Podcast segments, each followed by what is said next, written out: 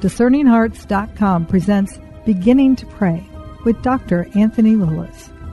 Dr. Lilles is an associate professor and the academic dean of St. John's Seminary in Camarillo, California, as well as the academic advisor for the St. Juan Diego House of Priestly Formation for the Archdiocese of Los Angeles. Through the years, clergy, seminarians, religious, and lay faithful have benefited from his lectures and retreat conferences on the Carmelite Doctors of the Church and the writings of St. Elizabeth of the Trinity. He is the author of Hidden Mountain Secret Garden, a theological contemplation of prayer, as well as numerous other books focused on the spiritual life.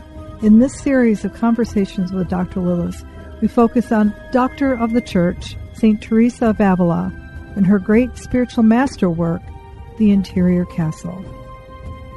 Beginning to Pray with Dr. Anthony Lilles. I'm your host, Chris McGregor. Today, those who are attempting to walk in the spiritual life, to walk this journey that they're being called to, that grace that is very delicate with each soul and it needs to be nurtured in a particular way. And many people may not have that encounter with someone who can help them through that. They may find mm-hmm. people who are more rigid. That's the thing with, with Teresa. You, you can't put her into a rigid box, no matter how hard you try. And yet, we who read her may, and, i and I say this in all reverence for those who I'm sure have holy, pious intentions of, of their heart, mm-hmm. we could be guilty of trying to put people into a, that regiment. Am mm-hmm. I making sense, Anthony? Yeah. And so this is where having good spiritual direction, especially when you go on a retreat, but also just to check in, anybody who's overly programmatic in spiritual direction and just tries to make everybody fit in the same box, usually they don't have a good understanding of the diversity of the ways that the Lord might work in a soul and the diversity of, of souls and their uniqueness. You need to have an extremely healthy respect for that. At the same time, you can look at all these differences. A good director also, like Teresa of Avila, knows what's at stake. What's the end that we're working for? And for Teresa of Avila, in this chapter, the end is a will that is burning for love of Jesus. So I mentioned earlier that there might be some souls that don't need to employ their imagination and their intellect because their wills are so on fire with the love of the Lord this is a different kind of silence than a silence that one achieves if one purposely tries to stop thinking and purposely tries to stop using his imagination and sit in a silent stillness by yourself in the dark. Non Christian religions do something like this. It doesn't necessarily lead to a burning love of God in your soul. It, it more likely will lead you astray. It will trap you in your own big fat ego. Well, a spiritual director who knows that the end is a soul on fire for Jesus will know that no matter how high we go, even if we enter in those heights of prayer where the use of our imagination and our intellect are suspended, we're still rooted in the humanity of Jesus. He's still walking with us. He's still with us. He's the center of our prayer. We don't go beyond him. Any prayer that goes beyond Jesus is no longer Christian prayer. Any prayer that goes beyond Christ crucified is no longer Christian. And with that freedom, then, the uniqueness of what this soul needs or to think about, or that soul needs to allow itself to enjoy and receive, or this soul needs to employ its imagination on, you know, a good spiritual director, a good spiritual friend can be an invaluable assistance you've kind of put your finger into something that is so very important and unique about Christian spirituality. In other world spiritualities, non Christian spiritualities, everybody tries to go for the most general principles and they try to strip away their uniqueness as if their uniqueness and their particularity of their lives are kind of the problem and things that's holding them, them back. For the Christian, our uniqueness and our particularities are precisely the avenues through which grace comes. The uniqueness and particularities of your life are the things that are going to influence the way you imagine our Lord and what he suffered for us and his works and miracles and his teaching. All of those are going to be influenced by the particularities of your life, the concrete circumstances that you live in right now. And those concrete circumstances aren't accidental or problematic. They are what God has entrusted you with. They are part of His providence to you, even when they're very, very painful especially when he seems so absent in the midst of all those things. And then in the midst of that, where he seems so absent because of difficult things going on in your life right now, you raise your imagination in prayer and you baptize your understanding in the words of sacred scriptures and the movement of the Psalms. And you let yourself kind of respond to, dance with the graces that are given to you as you try to understand our faith, as you try to picture what the Lord did for you as you let it stir your affections, it's going to stir you in a unique and different and remarkable and even astonishing way. The more that you find yourself astonished in prayer, the more likely that is the Holy Spirit dwelling in you. And then a good director, again, is the kind of person who's respectful of all of that. And this is where, again, my polemic against overemphasizing technique. It's not that no technique is ever good or that some techniques can't be used in prayer, but it's just that people who use techniques as, or methods as if it's one size fits all, they lose this uniqueness, which is part of the incarnational reality of Christian prayer. I'm thinking of even the spiritual exercises as they're written by St. Ignatius. Some may think of that as some type of a program, but in reality, what he's doing is he is always leading you back into a particular encounter with Christ and then challenging you to listen to the movement that's happening in your heart. It's very personalized to the individual. What are you experiencing? What is the Lord saying to you? And listening very deeply to that. And as you said, he said, if it works for you, great. If it doesn't, I'm trying, I'm not trying to be simplistic, but he will say, then don't do it.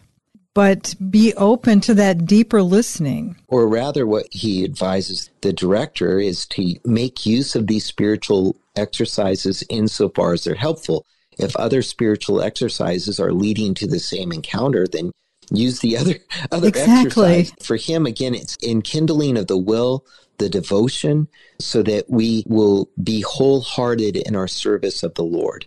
And all of his exercises are going there. And if, if for a particular soul, a different set of uh, exercises work, or these particular ones aren't helpful, lay these aside and do the ones that do work.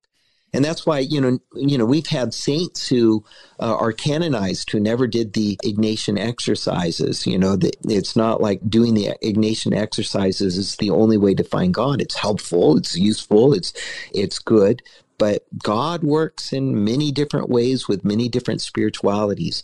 The principle, though, that Ignatius is pointing to is the same principle that Teresa of Avila pointing to here. The important thing is this inflamement of the will, our heart burning with a love for the Lord. And when you have that, you, uh, the stillness and the peace and the silence that you find in that, but also the readiness to act with boldness and courage out of out of love for God and gratitude for what he's done. You can't replace it. You know, there's no substitute. No technique can produce that. No method make it come about. It's a gift and all our techniques and methods and whatever else we use to pray um, dispose us to receive this gift. And the and therefore the most important thing is to receive the gift with whatever method or technique or other counsel we might receive. Yeah it is such an extraordinary thing when you just even take a snapshot of the 2000 years of christian spirituality or even just a thousand. I'm thinking of the audiences that uh, long ago that Pope Benedict XVI gave on the medieval women, the mystics. And all of them, there are so many different, I mean, from different backgrounds, different orders, wives, mothers, the whole range. But for all, almost all of them, whether it's Clare of Assisi, Gertrude the Great, Bridget of Sweden, of course, Teresa of Avila, and even little Therese, The thing is, you always notice, Anthony, is just as Teresa is saying here, it's always Christocentric, their relationships, no matter what their particular exercises, because they are different. I mean, many of them had different type of spiritual encounters. Gertrude, for example, was very liturgical. It was the reception of the sacraments. But even in that, it's all about Christ. Christ crucified, the fount of grace that flows from, from him. And of course, that font leads you to the, the Blessed Mother and the saints. And so all of that prayer, that's its logos, isn't it? I mean, isn't that the, that encounter? And for anything that would try to get you to set that aside or push that away, that's at the very least problematic, isn't it? Yes. Yes. What does she mean exactly? She she actually says, and I, I want to read this and then break it down because it's worth spending just a little bit of time on because it involves the truths as you say, but it also involves a little bit of personal appropriation. By meditation, I mean prolonged reasoning with the understanding in this way. We begin by thinking of the favor which God bestowed upon us by giving us his only Son. And we do not stop there, but proceed to consider the mysteries of his whole glorious life. Or we begin with the prayer at the garden and go on rehearsing the events that follow until we come to the crucifixion. Or we take one episode of the Passion, Christ's arrest, let us say, and go over this mystery in our minds, meditating in detail upon the points in which in it which we need to think over and to try to realize, such as the treason of Judas, the flight of the apostles, and so on. This is an admirable and a most meritorious kind of prayer. We'll return to Beginning to Pray with Dr. Anthony Lilles in just a moment. Did you know that Discerning Hearts has a free app in which you can find all your favorite Discerning Hearts programming? Father Timothy Gallagher, Dr. Anthony Lilles, Deacon James Keating, Mike Aquilina, Dr. Matthew Bunson, and so many more are found on the Discerning Hearts free app. Did you also know that you can stream Discerning Hearts programming on numerous streaming platforms such as Apple Podcasts, Google Play, iHeartRadio, Pandora, Spotify, Stitcher, TuneIn, and so many more. And did you know that Discerning Hearts also has the YouTube page? Be sure to check out all these different places where you can find Discerning Hearts.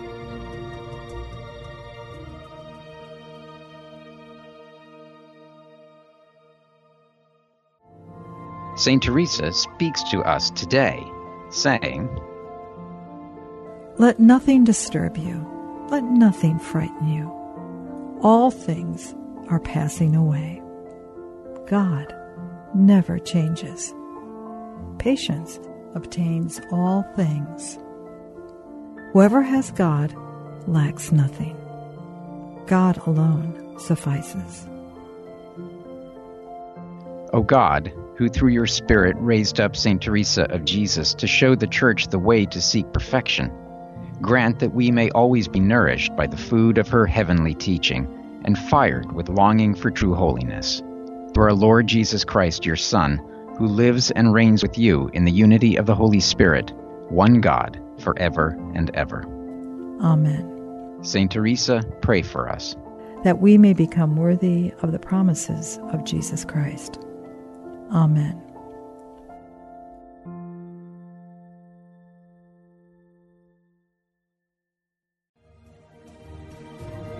Hello, my name is Deacon Omar Gutierrez, and I want to ask you to support Discerning Hearts in a special way. We, Chris McGregor, the board, and I all know that not everyone listening can help financially. We know we have listeners from all parts of the world, and we have made a commitment since the beginning to make the truths shared through Discerning Hearts totally free. So while you may not be able to contribute financially, what you can do is certainly pray, but also give us positive reviews on whatever platform you use to listen to us. If it's iTunes, Android, Stitcher, Spotify, however it is that you get these podcasts, or if you're on YouTube and you like our videos, please give us a good rating and write a review. The more good ratings and reviews we get, the higher our profile and the more listeners will discover us, listeners who may have the means to contribute in the future. Please consider rating us and writing a positive review today.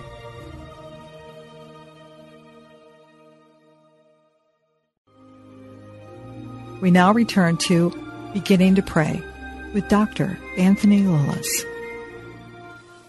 So now, by personal appropriation, she's given us a whole bunch of different little techniques in here. But one is think of the favor which God bestowed upon you by giving giving us His only begotten Son. And so, what does this mean? God gave His Son to us definitively. We read in the Gospels, but God has also given each of us His Son personally in our lives, in the story of our lives.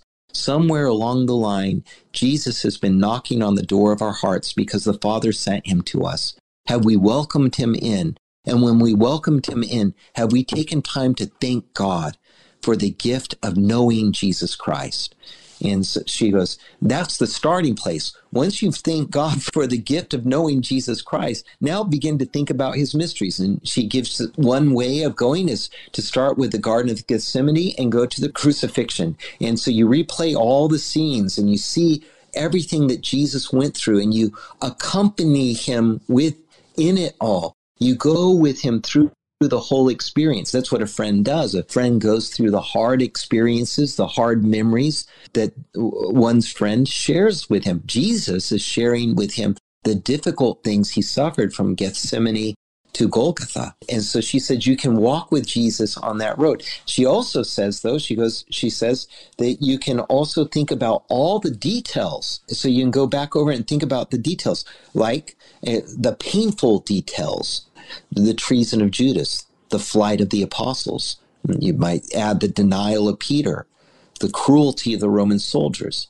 This is an admirable and a most meritorious kind of prayer if you look at that brief description and you go to Ignatius's exercises, you'll see a lot of connecting points. They're not talking about radically different things. If you took this same description and you read it in terms of St. Dominic's nine ways of prayer, you wouldn't see anything in St. Dominic's nine ways of prayer that kind of said that there was something wrong with, with what mm-hmm. she just described. It mm-hmm. goes with it. And for further proof, if somebody needed further proof, you know, uh, you can compare it with the spiritual writings of Catherine of Siena. Catherine of Siena, who talks about the bridge to the Father, which is the crucified Christ. And you get right there at the crucifixion, you kiss his crucified feet and his wounded side and those lips that gave his last wordless cry to the Father. This devotion to Jesus and what he's done for, for you is the bridge. This is how you come to know the Father is through what Jesus suffered for us. So Teresa lives in the same, and again, she's not over prescriptive. She doesn't detail out this meditation. She offers you the briefest description of it, knowing that you'll get what she means and you'll apply it to yourself in the right way. So, what does this mean then? This means when we go to pray, one of the meritorious things to think about is how have you encountered the Lord in your life? Where's your conversion? And how does your conversion and what the graces that you receive relate to what happened to Jesus on his way to Golgotha? How in your life have you seen the betrayal of Judas and the abandonment of the apostles? How have you stood with Mary under the shadow of the cross?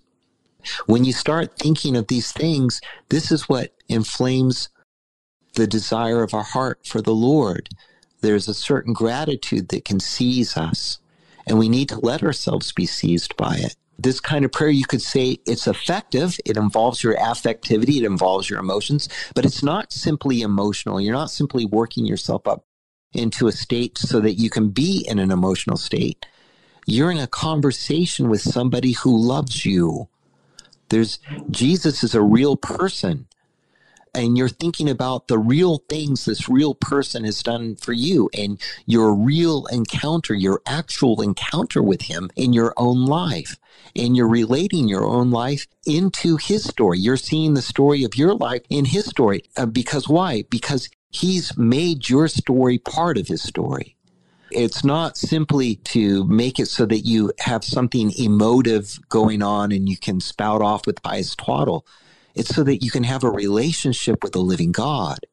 That's what's at stake. And that's what she's trying to protect in her doctrine of prayer, even in these highest levels of prayer. Where else shall we go in this particular section or in this particular chapter of the Sixth Mansion. As we come to kind of the end of the reflections that I would have, I, the other reality is that there are people who actually become so inflamed with the love of God. It's not so much that they're not aware of the passion of the Lord anymore. It's just that in their awareness of it, they are so seized by it that they can't employ their understanding or their intellect. These mysteries, she said, will not be apprehended by the understanding. The soul will understand them in a more perfect way. The understanding will picture them to itself, and then they will be impressed upon the memory, so that the mere sight of the Lord on his knees in the garden covered with that terrible sweat will suffice us not merely for an hour, but for many days. Consider with a simple regard who he is and how ungrateful we have been to one who has borne such pain for us. Then the will is aroused, not perhaps with deep emotion, but with a desire to make some kind of return for so great a favor and to suffer something for one who has suffered so much himself. And so it is with other subjects in which both the memory and understanding will have its place. This, I think, is why the soul cannot reason properly about the passion. It is because of this that it believes it's unable to meditate upon anything at all. My hope for those who are listening to the series is that they come to that place in prayer where they're so overwhelmed by what Jesus has done for us. It's not that they go past it when they can't use their imagination or their memory anymore, or their understanding is silenced. They haven't gone past it. They've entered deeply into it. It's especially present to them in prayer. I firmly believe that when this happens, when souls are generous enough to God to allow themselves to be seized by the immensity of God's love in this way, God is able to do powerful, powerful things in that soul. And so I'm hoping that uh, as we talk about these wonderful mysteries, those who have dedicated their lives to prayer will, instead of trying to seek some kind of psychic state or stillness or something like that, they will spend all their energy on seeking Jesus Christ. And if they can seek him, if they can find him, they have found everything. Amen. Let the journey continue. okay. Thank you so much, right. Anthony. Thank you, Chris. Okay. Have a great day. You've been listening to Beginning to Pray with Dr. Anthony Lilles. To hear and or to download this conversation, along with hundreds of other spiritual formation programs, visit discerninghearts.com. There too you will find an audio version of The Interior Castle by St. Teresa of Avila, the masterwork in which this series has been based. This has been a production of Discerning Hearts. I'm your host, Chris McGregor. We hope that if this has been helpful for you, that you will first pray for our mission. And if you feel us worthy, consider a charitable donation, which is fully tax deductible to help support our efforts. But most of all, we hope that you will tell a friend about discerninghearts.com and join us next time for Beginning to Pray with Dr. Anthony Lilles.